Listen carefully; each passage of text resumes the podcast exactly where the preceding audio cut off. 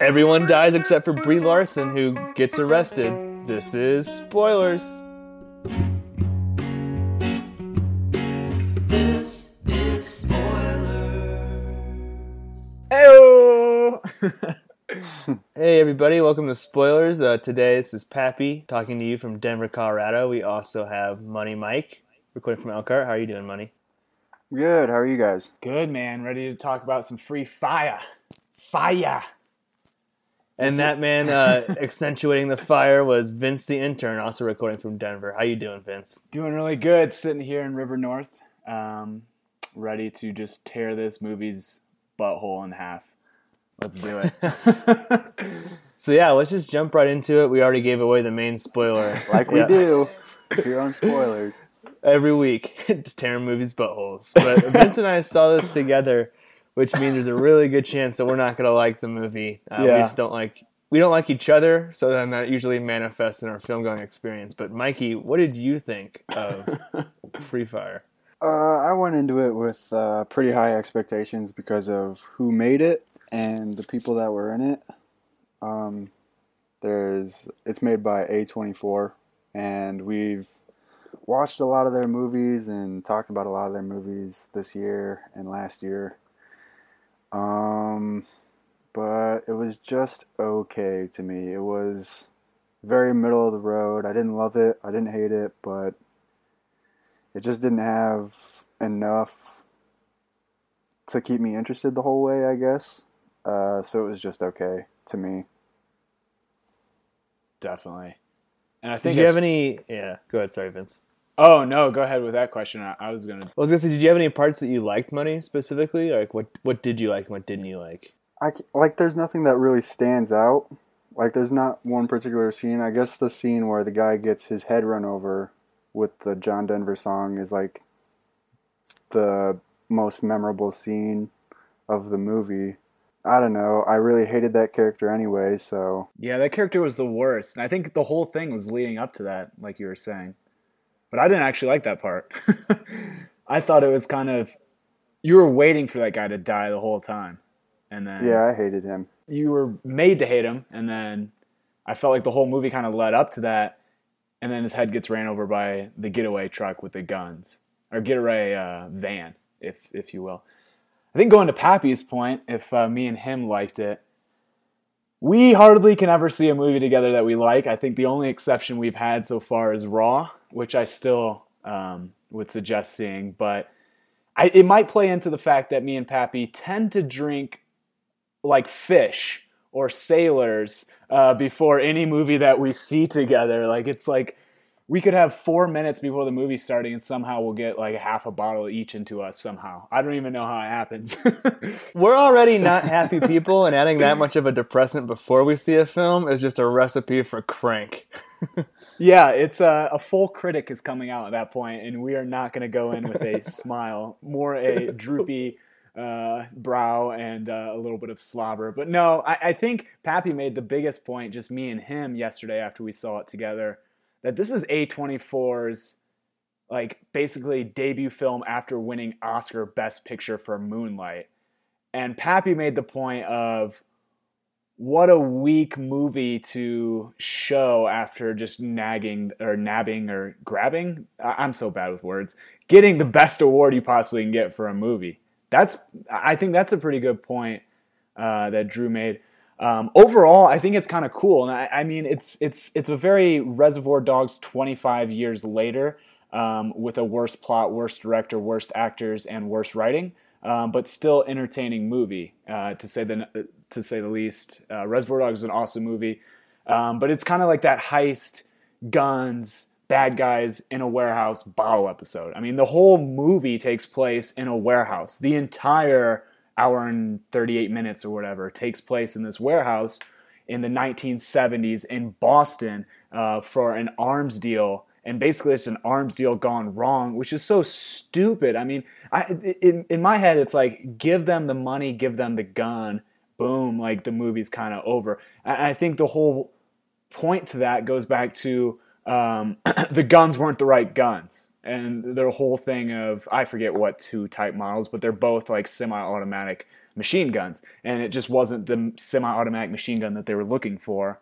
and that's kind of threw the wrench in the whole plan. But then the from there, the movie just devolves into shooting at each other, hence free fire, the entire movie, and it's just it it doesn't really capture originality or the shooting scenes get confusing. You don't know who's shooting at who for what and why and why they're so bad at aiming. And Pappy, how many bullets are in a typical magazine? Because I think in this movie it's 49. they don't run out of bullets ever. I think you're touching on one of my biggest problems was that it's they're so bad at shooting that like the bullets are almost have no there's no consequence to any of the any of the shots that are fired. it feels like a video game or something. Like hmm And they're just blindly shooting that they have worse aim than like your stereotypical Bond villain or like Stormtrooper Yeah. or any classic bad villain. Like they cannot shoot worth shit. And like they get hit a lot with bullets too, and that doesn't also have a great consequence. Like they may be injured, but then they kind of just like have to crawl for the rest of the movie or something. Whereas in Reservoir Dogs, like every shot matters. There's very little on-screen violence, and you have like ultimately it leads to that Mexican style standoff, a la uh, at the end, the good, the bad, and the ugly at the end. Yeah. So it's like every shot in that movie, I mean, literal bullet shot counts. And in this movie, they're just so cheap. And yeah. Stevie, uh, producer Stevie, actually had a bachelor party in Vegas this weekend, which is why he's not on the episode. Um, but he called me and asked me what I thought, and I was like, dude, the line between paying an homage to Reservoir Dogs and like just blatantly ripping off a concept but doing it worse is razor thin, and I think that this movie sort of did on the latter. What- I mean, I mean, Reservoir Dogs isn't a total bottle episode. I mean, a total bottle movie, right? No, it's not. Yeah, Go out and are doing other parts of the plan and stuff, and like they have, this one is. yeah, they have like flashbacks and stuff. Yeah, Reservoir Dogs. There's external scenes because basically it's a heist gone wrong. But this, this is like a, the whole thing is a bottle movie, and it's like okay, every like ninety percent of the shots are in this one like uninteresting part of the factory where it's just like wide open space. The van is in there, and then they start shooting each other, and then for the rest of the movie, everybody is crawling around very slowly. So it's like everybody's taking taking random shots. And yeah, for some reason, I think money. You might have said it in the thread that yeah, everyone got shot in a limb, but no one like died. Like Yeah. like almost every character got shot in the leg and had to crawl. And I kid you not, of the five to eight main people in that warehouse, they got shot and that's- had that's- crawl around. Yeah, that's the whole thing too. Is like this movie's about gunplay, but the the gunplay itself is completely devalued because like people get shot and then nothing really fucking happens. But I mean, you slowly start to pick off the different characters who I also thought. Yeah, it's it's like the no consequence of Jon Snow dying. Yeah, that's what I'm saying. There's no there's no real drama if there's if there's no stakes, and the stakes are completely eliminated by how silly the the gunplay is. But Vince, you said the acting was bad. I thought the this is a really big. Mm, I don't think it was. But uh, let me get to the point. Let me let me back that up before you throw the point out. I think the acting's bad because most of these actors in this film are British. Great actors, but they're from the UK and they're playing these Boston types. And I just thought their Boston accent was super cheese because it didn't really it's it sounded like they were British trying to be like uh, a caricature of Boston person like almost racist to Boston people or culturalist or whatever. Like, it- or or or or maybe I'm completely wrong, and that uh, the gun sellers were from UK and the buyers were Boston, and maybe like the characters were supposed to be British. But my take on the acting, and I think they didn't do a terrible job acting. It was just that the voice acting was really distracting to me because it sounded like everyone was from the UK trying to be a Bostonian. Yeah, I think that the actors didn't do a bad job necessarily, and you see a lot of uh, actors who have been in other A24 A24 films. For example, Frank, who is played by Michael Smiley. Uh, he was in The Witch. We have Brie Larson, who won an Oscar for her performance in Room. Uh, then you also have, Mike Smiley is a good, the best actor, I think. and you I also him. have uh, the Scarecrow from uh, Batman series, Cillian Murphy. And then also another movie we spoiled. We had the brother from Sing Street, who I think is a really good actor. Is that Jack- Sam Riley? Oh no, sorry. No, that's Harry, uh, who's played by Oh, Jack yeah. Reynor. Yeah. He had the long hair. He was one of the guys who had the initial beef at the beginning about like some fu- someone fucking his cousin or something like that. Like He's the guy that looks like Seth Rogen. He does look like a skinny, more handsome Seth Rogen. But yeah, to Yeah, to the point. I, I feel like they were all doing a good job with what they were given, but they're they're trying to have so many like quirky, zany characters that like I think that again they sort of devalued the characters. Whereas in Reservoir Dogs, you start off with like six, yeah. and then like maybe like three or four make it back to the warehouse after the robbery. Like Well, not only that, but they're given these uh, colored names: Mr. Pink, Mr. Black, Mr. White. So they're kind of stripped of their identity. In this, it seems like they're trying, as you put, Pappy, like forcing identities on every character. Yeah, and, and they really just did like even though they're trying so hard to be distinctive, like it didn't work. They almost kind of blend together as Yeah. like one, as just people just randomly firing. But I mean, Mikey, you've heard us go on and on about the acting. Was there any uh, characters that you enjoyed, or, or what did you think about the the performers we saw? in the movie like you can see like all of the different tensions between like the different characters like who's gonna be arguing with who uh throughout the the whole movie they like kind of make that like the the different people who are gonna hate each other eventually they kind of preview that a little bit so like you got the guy named vern and his associate the uh the black guy who was helping him with this deal um, you can see that they kind of hate each other and i thought that was probably the best like rivalry in the movie uh, because i thought vern was a funny character and his associate was kind of fed up with him and just wanted to get this deal over with and it all kind of goes south. I thought that was the best interaction between the characters that i saw. Wait, so I just have a general question for both of you guys, and I know Pappy's attention span wasn't spot on yesterday. But who are those two like sniper, maybe more than two, but at least two like sniper dudes at the deal? Like whose team were they on? What was their like role? Were they on a third team that was trying to take it over? Were they just watchdogs, hired guns? I think what happened at the end was Brie Larson and the black guy were working together, and the black guy hired those two snipers. Mm. Martin. And then the black guy ended up dying, and then those snipers ended up dying because at the end, Brie Larson was like, uh, Cillian Murphy asked Brie Larson who hired the snipers, and she responded with, I think it was either, either like the black guy or Vern hired them in case something went wrong, and then she ended up taking the money. So the snipers were on the on the on the gun buying side or the gun selling side? Buying, right? Gun buying, I think. I think. What was that? Were, were the snipers on the gun buying side then, or the uh, side of the gun sellers? Uh, I think it was well, buying. I- then honestly, that I don't know. I don't know who Brie Larson was working for because I think she was just like setting up the deal. I think she was just like a middleman or something and just trying to make money. Because I think she screwed over both sides. Her and the black guy screwed over. That's what. Yeah, that's why. Like, I feel like I was missing a more important plot that was like a heist within a cell, and then, like you said, um, Brie Larson and Babou Ceesay, uh, who played Martin, who also played Black Guy, as Mikey's been putting it. Sorry, I yeah, don't have there's possible that there's. He is the only black guy in the movie, I but that, I don't understand how the film imagines like fi- figure out a way to be so complicated and like unclear when you have a bottle piece with like X amount of characters. You know what I mean? Like they all just sort of run together, and no one's distinctive, and no one's motives are ever like very clear. Uh, all you get is just like shot after shot of like shots of them shooting at each other. shot after shot after shot shots. Shot, shot, shot, shot, shot, shots. Uh, any other what little John put it so any clearly. any other points before we uh, give this our, our verdict? Uh, well, I want to go into a correction of what I talked about earlier, Pappy, when I said that you mentioned uh, yesterday that this is like their.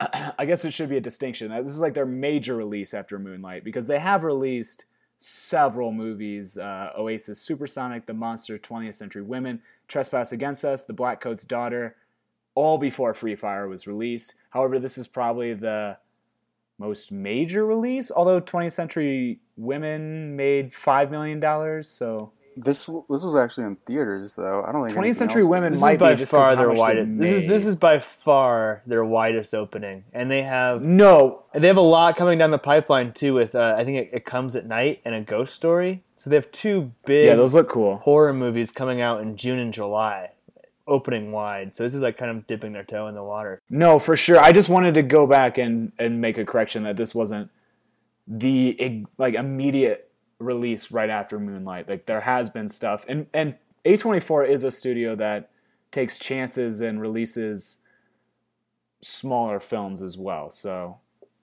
not everything's blockbuster, and that's why I think we love them. I mean, we've done six or seven of their films, and it's because they release in general good content that takes chances and is original. Exactly. And if you want to listen to those, you can go to podcastspoilers.com slash collections. Heyo! where we break where it. we have all of our episodes broken down into different subsets. But uh, let's go into uh, yes or no's. Money, we'll start with you since I you were under the groupthink influence of our drunken haze.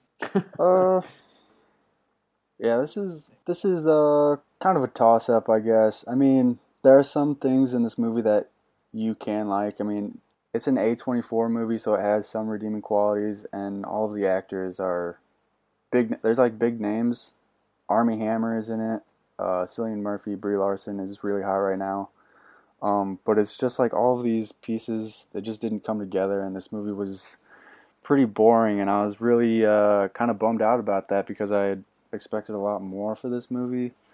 Um, I think it could have been a lot better, uh, but it's not to say it's the worst movie I've seen this year. Um, I just had higher expectations.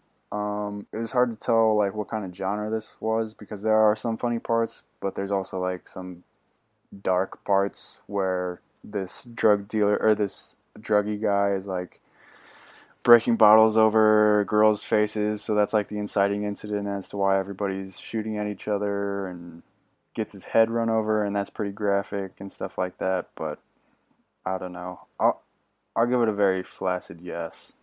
It was. It could have been a lot better. A flaccid yes for Money Mike and Elkhart. Uh, let's go to Vince the Intern. Yeah, don't don't go see it in theater. Well, I'll agree with Money's first or that last statement. Go, don't go see it in theaters. I will back that up. Um, Money, you had a lot of good points. I mean, I was bored too, and for a movie that completely takes place in a warehouse with a lot of weapons and ammunition and a lot of shooting and, and action, it it was kind of boring at times. And it was an hour and thirty seven minutes or so, um, in that range at least and still boring for being all of that. Um, not to say that there weren't awesome parts, uh, and at times it was exciting, um, but it felt drown out. And I think Pappy hit the points of there weren't really any stakes uh, at risk, and um, I think that's kind of what drew to the boredom. Uh, not necessarily that there wasn't action going on, but that the action had no meaning. Uh, I think that's the biggest point. Um, going back to, I think every character got shot, whether it was in the in the shoulder uh, or the calf or whatever. No one like no one really got like fatally shot, um, which kind of drew to that as well. My entire time watching this in the theater, I was thinking Reservoir Dogs, Reservoir Dogs, Reservoir Dogs, Reservoir Dogs, and all I could think about is going home and putting Reservoir Dogs on and putting an actual good film that's lasts forever. I think Reservoir Dogs is one of the best movies ever. I'll plug that hard right now. But that's all I could think about. And so I think that plays back to the boredom as well as I don't think it was that original, but there were original parts. Uh, it wasn't a direct co- like copy uh, as Pappy somewhat alluded to. I don't think he said, but was questioning, I suppose. It wasn't a direct copy, but it it it was very similar, and it wasn't even close as well done. All this being said, like if, if it's on if it's on HBO in six months or so, or on t- on some kind of service that you have, Netflix or whatever, watch it then maybe if you're bored. But there's definitely better movies to see. As Mikey said, don't go see it in theaters, and this is a no for Vince the intern. I think that was very well put. Um, it's going to be a no for me as well. And honestly, this is one of my most disappointing movies of the year, not from the perspective of necessarily what I saw. Um, we've definitely reviewed worse movies this year. I would even say F8 is worse, and I would say that. Uh, uh, Time Bandits. no, I wouldn't say that that's worse. Because it's far superior film. But Every but- episode. but sort of what Vince was alluding to, it's like what I think it the pitch. If I was pitching this movie as is, I would say, okay, it's like Reservoir Dogs, but more extreme. It's more bottle piece with more characters and more guns. And it's just that's such a disappointing choice for what's like the biggest release of one of like from my favorite movie studio. And I've sucked A24's dick on at least six or seven podcasts now, but this is this is a huge misstep for me uh, by them. I just feel like it's an unoriginal premise from a film studio who I love because their premises are so off the wall and crazy and fun. And Yeah. and like Vince said, there's a movie that's like this but better. It's called Reservoir Dogs, and there's really no reason to see this. So I would say this is a a no for me and one of my most disappointing also because I picked it in fantasy movie league to make around three million dollars and it came in around a million dollars. So I'm pretty butthurt about that, but a hard no for me. And to our listeners, hit us up on Fantasy Movie League. We're uh, spoilers exclamation point and what do we have to have a password for that, Pat? Yeah, the password spoilers with a capital S. But yeah, the league's growing. Definitely get in there. Growing. Try to beat us because we're um, we're no masters. I was gonna say masters. I can't even play that off. We're pretty bad. We pretend. But yeah, does someone want to Oh, uh, yeah. play us off with the plugs? That's all we got. Uh, I know we have adaptation coming out soon, as well as Grand Budapest Hotel uh, for our major movie release episodes. But how can people get in touch with us? well, they can tweet us anytime at pod. No, spoilers underscore pod. Spoilers underscore pod. You can tweet us. You can email us. Uh, podcast spoilers at gmail. Um, you can also find a lot of this information on our website, which is podcastspoilers.com. Um, we'll That's the place to go. That's the place to go. We have all our episodes up there. We have uh, a new, as Pat mentioned earlier, collections, which is basically a playlist of categories or genres. Uh, so we group it in by like studio or by actor or by like just Director, fun stuff year. like that, year, Yeah. whatever it is. But we're kind of just trying to uh, build out some groupings and, and make that more fun um, for our listeners as well.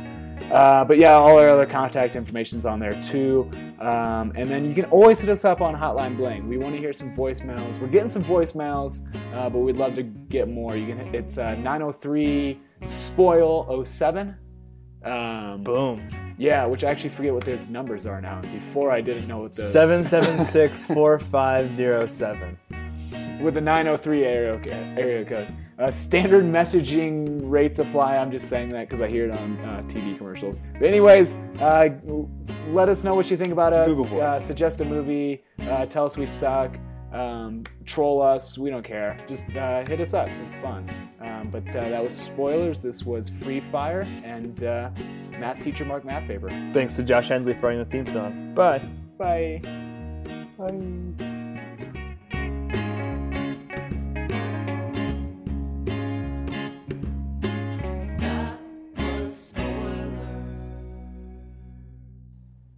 Math teacher Mark Math Paper.